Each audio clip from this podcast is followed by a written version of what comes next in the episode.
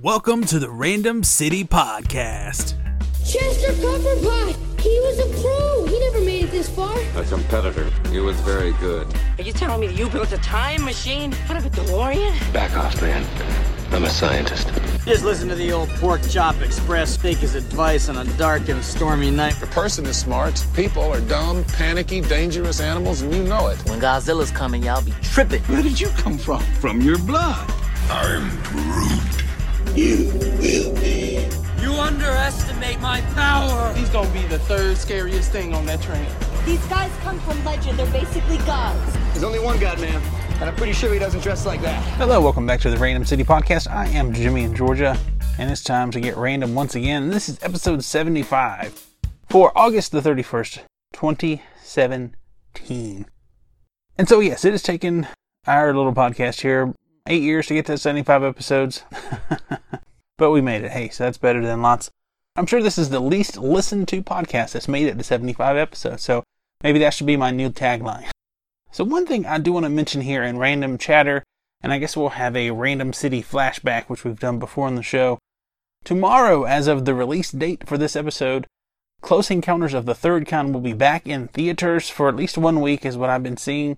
And I thought, hey, this would be fun to go back to, I think it was 2011, and hear vintage Jimmy in Georgia talking about Close Encounters of the Third Kind and watching it for the first time on Blu ray in many, many years. And so I'll cue Wayne and Garth's sound effect from Wayne's World and we'll have a random city flashback.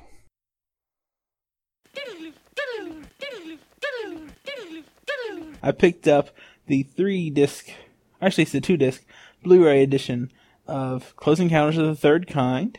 And uh, come with a little collector's book. It's the 30th anniversary edition. And I checked out the director's cut which had a few of the new scenes that weren't in the original cut, but a lot of the original version was restored because apparently they had changed some stuff and they thought it was better to put it back to normal. And um, I don't know, I liked the movie. I hadn't seen it since I was young. I was I was born the year this movie came out. It came out a few months after Star Wars. And uh, interesting side note: Steven Spielberg, George Lucas had a bet as to whose movie would do better that year. I think George Lucas won. But anyway, um, this movie was pretty good. Like I remember bits and pieces. I remember mostly the kid being abducted, and I remembered um, um, Dreyfuss being obsessed with building his little mountain. Uh, that's the main stuff I remember, other than the music and stuff. And I don't know, it was interesting. Um, some of the time travel type elements of the movie, uh, just how stuff associated with the Bermuda Triangle um, was actually attributed to aliens, and these planes were found, and later in the movie the people were found those kind of things I thought were pretty interesting. Overall, I think it's a really good movie for 34 years ago. Although one my one critique, I guess, was the last like 30 odd minutes of the movie. We're already at Devil's Tower, and they're climbing the mountain, and they see the little facility, and it just seems so long and drawn out to me. I'm just like, get along with it here. We know you're gonna play some music. The aliens are gonna come down, and the big ship's gonna come, and they're gonna let people out, and aliens are gonna come out, and you're gonna get on there. I'm like, it took forever. I don't know. That was one thing that really kind of kind of bugged me just a little. I mean, it wasn't bad. It was just like this seemed boring almost right there at the end. I guess one other thing that uh, stuck out to me was in one scene where the mom is there with her little kid, and the aliens are about to abduct them everything's you know turned on and flipping over and crazy stuff's happening with the appliances and the dishwasher and the stove and everything's just going crazy and it's all dark and stuff. And I'm like, was this supposed to be scary in 1977? I don't know. Um, I'm not sure what was scary back in the 70s. And one other little thing I picked up on when the uh, government made up their story to cover up the alien encounter with the noxious gas that was released in the train wreck um, some guy was selling gas masks for $45. And I'm like, that's a lot of money in 1977. So I looked it up. The minimum wage in 1977 was $2.20. So over the course of a 40 hour work week, the normal guy working the minimum wage would make about $88 before taxes.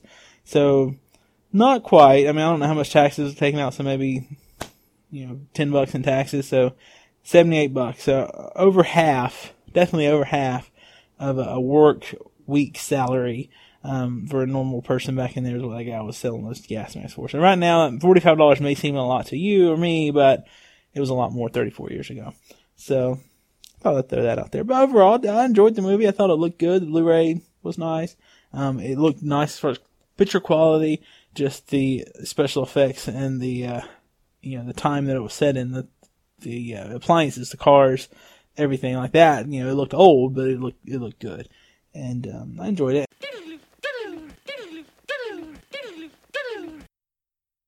All right, and we're back. And uh, those were some of my thoughts about Close Encounters. Definitely a very influential movie from 40 years ago, which is pretty, pretty cool. All right, so before we get into our next little, I guess, the random selection for the week, I've got a couple random things I guess I'll, I wanted to talk about here. One thing I think that might be helpful on my podcast are some little tips and tricks here occasionally. I don't know. Maybe if you're out there and you're a podcaster I've been doing this for eight years. I've had quite a few different podcasts, and I think, in my mind at least, I think over the years I've gotten a little better of doing a one man show. It's hard. It's not something everyone can do. I listened to an episode of a podcast I've, I've checked out here recently about The Office called Bears Beets Battlestar Galactica, which is, you know, from one of the episodes where Jim was impersonating Dwight. They chose that as their podcast name, and overall it's a pretty entertaining show. Usually there's two or three people and they have lots of little jokes and stuff from the office and they'll watch a couple episodes and discuss them and they usually last a really long time. Like a couple episodes will take them, I don't know, an hour and a half to discuss. But this last episode that was released, it was just the one co-host and he had kind of a hard time going through the show by himself and, and he even admitted it. And it's, it's difficult, I think. And I think over the years, really for me, I think while I was doing the Supernatural cast about Supernatural from the CW, I think is when I finally got comfortable just talking about stuff. And I think that was, to me, the first show that I actually did that I actually kind of liked. Because I had, I had some kind of stinkers back in the day. I did the What is the Event podcast about the event on NBC. And so many of those episodes I did way too late at night and just wasn't good, didn't sound good, all sorts of different things. I think my Muppets podcast I did was okay for the most part. It just was inconsistent and it ended after like 14 episodes. The Falling Skies cast, some of those were pretty good, some of them were kind of bad. That one lasted really, honestly, about three and a half seasons because I, I went through literally like an entire season of episodes before the show ever started. And then I did the first two and a half seasons of the show and I did shows in between. So it really lasted longer than it, it did. Like I, I forget how many episodes it was, somewhere in the 50 range, I think. I don't know. I, I could look that up. It doesn't matter, I guess. But anyway, I have learned some things about podcasting over the years, which is the point of all this. And I think one little thing that I've recently picked up that might be helpful, like right now, I realized it was getting late and I hadn't recorded my uh, podcast. I wasn't able to get into my office where I normally would record. And I was like, oh, well, I guess I'll just not have an episode out on time this week. And then I remembered, oh, yeah, I have a little lapel mic that I bought a while back that I could plug into my iPhone and record. And granted, this isn't going to sound quite as good as my $100 mic that I normally use, but it's not going to be that different, I don't think. And so I think stuff like that is a good little podcasting pro tip. My random podcast tip. If you can't record on your normal recording equipment, have a backup system such as a lapel mic. And this has been Random Podcast Tips with Jimmy. One thing I think is funny too about podcasting, for years, literally years, like six years or so, five, seven years even, I've been making random commercials for Steve Glossen's Big Honking Show. And if you listen to his show live, you always hear, and if you go back and listen to the podcast, you'll hear several of them, usually every episode. I never make stuff like that for my own podcast, which is terrible.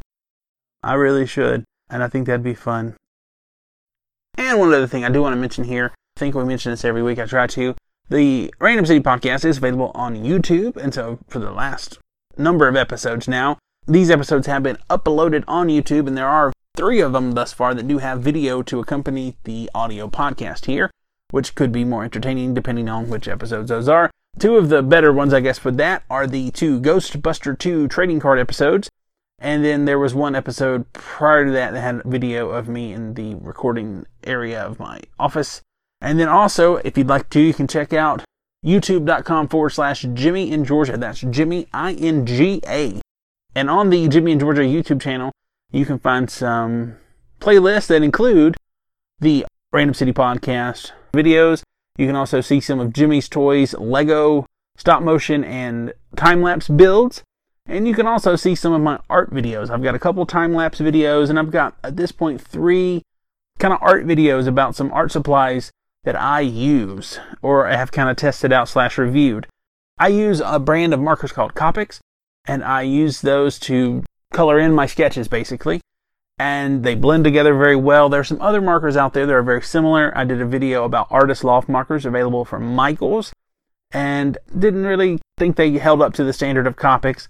And then I did just recently this week, I posted a video about some Ohuhu markers that I found via Amazon. And those markers I actually liked better than the Artist Loft. They're not quite to the, the standard or the quality of the Copics, but for 50 cents a piece versus like $8 or even $5 with a coupon, it's worth the value that you get for the price. So if you want to check out those videos, again, that's youtube.com forward slash Jimmy, I N G A, Jimmy in Georgia.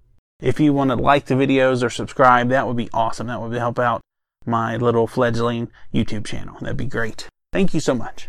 All right. With all that said, I think I'm going to play a commercial and then we're going to get into our random selection for the week, which is going to be about some Mario games. So we'll be right back. Drive, Mario Kart Double Dash is coming November 19th. You can reserve your copy today, and you can get a playable bonus disc free when you buy the game. Only for Nintendo GameCube. Rated everyone. GameCube. I was thinking about this. This is the 75th anniversary of the show, and I was trying to think. Okay, I played a clip earlier. What should I actually do? I don't want to just go back and, and pick out highlights or something of old shows. I don't want to be the clip show guy. Although there are some things early on in the show, especially, I think are kind of entertaining that no one's probably ever listened to, uh, but that's okay. I want to talk about some Mario games. And I don't really know how much I've ever talked about it on the podcast. Like most people who play video games, I think Mario slash Nintendo games have been a big part of that for the past 32, 33, maybe longer years for me at least. And here recently, I've kind of had a revival of some sort of playing Mario games. I guess it was Christmas. My wife bought me a Wii U from one of our cousins who didn't play it much, and so we got that.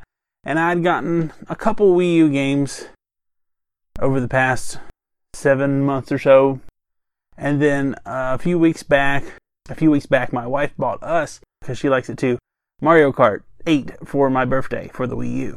And so we've been playing lots of Mario Kart the last several weeks. And also, I've been wanting Mario Maker since I got the Wii U. And so I was able to pick that up not too long ago as well. And so just between those two games, and then I also have, uh, I have lots of Nintendo stuff. And, and again, I don't think I've really talked too much about the Nintendo things. And I figured that would be a good random topic for this week. Love the Mario Kart games. I've got several. I have the GameCube version, which was Mario Kart Double Dash. That was the first one I ever owned as far as the Mario Kart series.